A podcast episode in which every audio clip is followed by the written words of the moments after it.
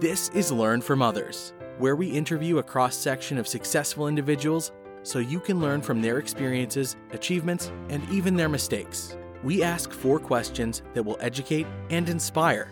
Greg Stanley will be your guide as we join our guest on a journey from adolescent daydreaming to success in today's world. Join us on this adventure as we learn from others together. Welcome to Learn from Others, where we help others succeed by sharing success. I'm very excited to introduce our special guest, Teru Clavel. Teru, how are you doing today? I'm doing great. How are you, Greg? I'm doing wonderful. Thanks for joining us today. Oh, it's my it's my absolute pleasure. Thank you. Yeah, well, before we find out what you're actually doing today, if you would, could you tell me what you want to be when you grew up? So I I always wanted to be an entrepreneur. Oh, okay. Now, how did that manifest itself as a child? Well, you sent me a, a group of great prep questions, and I have to say, I think it was that I was always looking for a job and was always looking for a way to make money and be independent. So I had almost every kind of job you can imagine from the time I was 13 years old. So, what was like your first job you got paid? So, my first job, $5 an hour, mailroom, working for the publicity department of a large company, stuffing, rolling up publicity posters and stuffing them into tubes, and being so proud that, you know, every label was perfectly on the tube. And,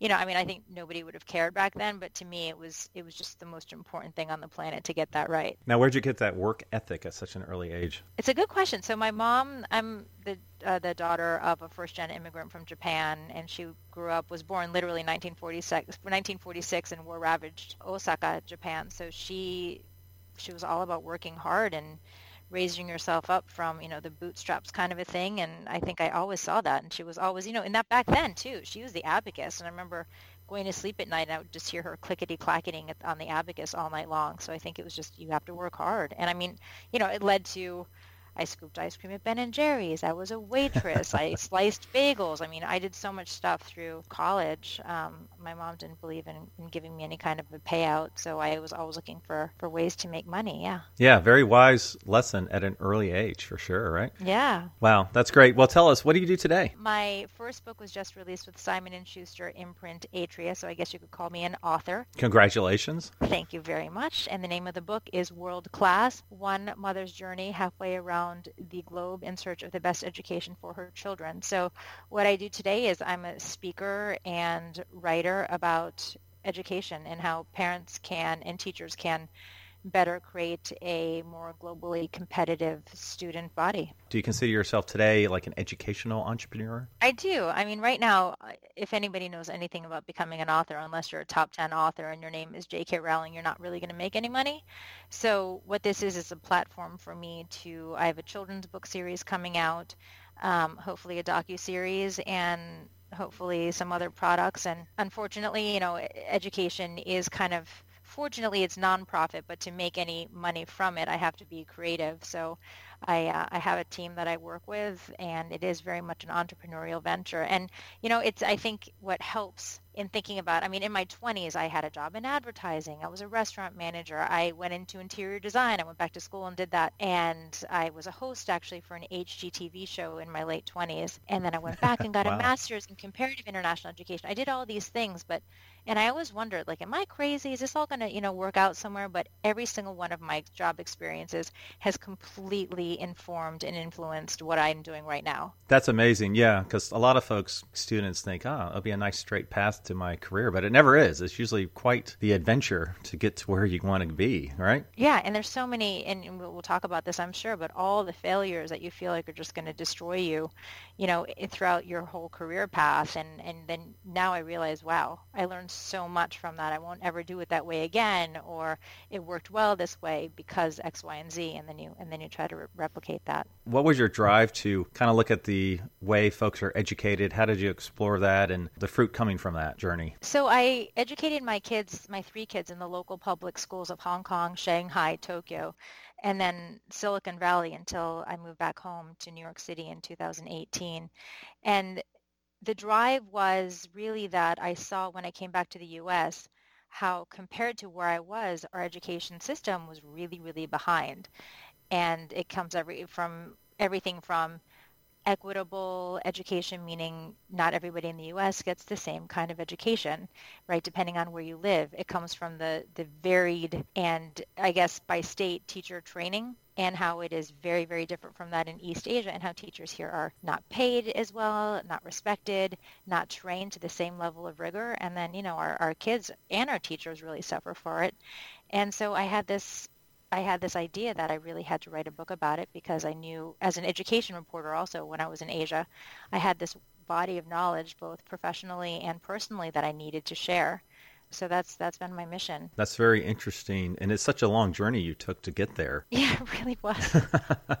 but you know, I'm I'm actually you know because I'm bicultural and I spoke Japanese in my home and and my home was very much Japanese growing up. I always had this interest in comparative international education, so it it's it's probably been something that's been a part of me my whole life. So now, if you could walk us through like your typical work week. So that's a tough one, and I want to be really honest because you know I think some people think, and and less so these days, but there's no nine to five for me.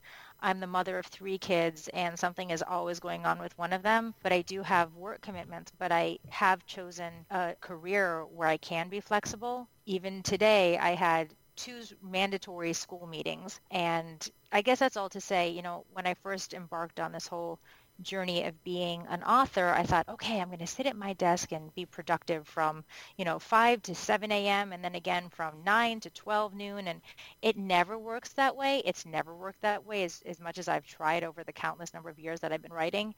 And it's literally my my job requires me to be as flex flexible and as adaptable as possible at all given moments. So it's meetings with philanthropy leaders uh, like I just had today or podcast interviews or or radio interviews that pop up at the last minute, TV appearances, an opportunity to write an article, a networking opportunity, a speaking engagement that comes up. Sometimes I have two, three, four months to prepare for it. Other times they come up within a week and the audiences are different. So I literally don't have, unfortunately, any regularity in my life, including with meals, except I know that I have to be pretty much in bed by 10 or 11 p.m. yeah. Well, for some people that would scare them to death. Other people, it would be perfect. You know, absolutely what they live for to have that kind of flexibility. But there's a lot that comes with that because you have to be very regimented and making sure that you get your stuff done to be successful. And it's not necessarily easy. I mean, it's there's some days when, you know, when you're when it's quiet, you're so happy, but then you think, "Huh, why is it quiet? I should, you know, I should be out there doing more." And then when you're doing it all, you know, you, you all you can think about is you know Thanksgiving and when you can make an excuse to sleep and eat turkey. So, yeah, it's uh, it's it's definitely waves of up and down and i think the more flexible i can be the better for for my needs. Yeah no that's great. As a reminder you can check out all previous episodes at learnfromothers.org and if you're an educator or a student you can search for podcast by career cluster. So we learned what you wanted to be when we grew up. Well actually we didn't really kind of you kind of wanted to do a lot of different things. You wanted to be an entrepreneur and you did a lot of stuff and we learn what mm-hmm. you what you do today, which is an author and an educational entrepreneur. So looking back on it all, what would you do differently? That's a question I think about all the time. And if I did something differently, I wouldn't be where I am today. So it's like this this double-edged sword. Something that I think I would do differently is think about, and this is probably part of my mission. I don't think I had very good guidance in terms of the educational decisions I made. Where I went to college is one. And I did go to a prestigious Ivy League school, and I went because it was so different. It was in the country. It was, I won't even say the country, it was in the middle of nowhere. And I thought it would be really good for me because I am a city person.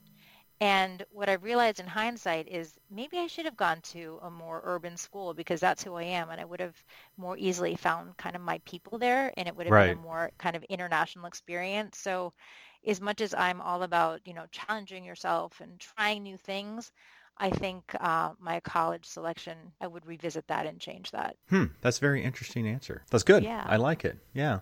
Well, now let's talk to the students out there. Uh, let's say our student wants to do what you do. Now, you can define that as an author or as an entrepreneur and a speaker, which is really hard to do. Um, what advice would you give them? In terms of the speaking, people ask me, why, why do you like speaking or do you get nervous? And I thrive on it. And I think if you'd asked me 10 years ago if I liked it, I would say absolutely not. And I went back to, to get my master's. So I went back to, I got my second degree in comparative international education later in life. So I was in my 30s already and I had to do these presentations all the time and I was I felt like I was horrible at it. But it, when I was in my first term, I thought this is something I'm going to master. I'm going to get this right. And I was just determined to do it. And so to me that was something that I just had to overcome and I would say roll up your sleeves and go after something you're not good at and make it a challenge and get good at it if that's something that you think is important to you. And now I love it. I love thinking that, you know, 10 years ago I just thought I was going to be atrocious at it and I just kept working at it and working at it and I think I'm actually quite a strong speaker now. Uh, so yeah, that's something that I would I would say go go after it. If it's the most challenging and you want it, don't give up. Just keep going, keep persevering, because it's you get better at it. Oh, everybody else gives up, so be the one who doesn't give up. Right, right. No, that's great advice. Well, are there any current projects you're working on that you would like to share? Yeah, so I'm promoting my book, World Class. You can find yep. it online at your local independent bookseller. Let's support them as well and I'm working with parents and teachers and trying to help them with solutions on how to move the needle to uh, elevate our, our learning outcomes for our kids. And I have, hopefully in the next year, a kids book series coming out for 8 to 12 year olds. And I will keep you posted on that. So stay in touch with me if you'd like to learn about that. Yeah, I think those are my those are my big projects, and always have articles and speaking engagement, tons of speaking engagements coming up. So stay in touch with me. You can find me online, teruclavel.com. I'm on social media as well. Yeah, that's really great. And I will uh, add any updates you have to our newsletter. So for our listeners, if you haven't signed up for our newsletters, just go to the website. And I only send one out about every month, month and a half. So no spamming. but we'll we'll provide update. Yeah, I was about to ask you, are there what's the best way to contact you and your company? Uh, so what would be the best route? Yeah, so it's my website, T-E-R-U-C-L-A-V-E-L dot com. I'm on social media. So that's Twitter, Instagram, Facebook, and LinkedIn. And I have a Simon & Schuster author page. I do interviews pretty regularly uh, that you can download and listen to, everything from something as more niche as how to find the right preschool for your child to what are the kind of four actionable solutions that uh, you can implement right away in your homes as parents to help your kids. And that's everything from elevating your learning expectations and taking advantage of your community resources, how to use technology, uh, those kinds of things. So yeah, keep in touch with me and, and hopefully we can work together. I love talking about this stuff. No, that's great. Well, thank you for taking us on your uh, career journey today. I appreciate it. Thank you so much for having me, Greg.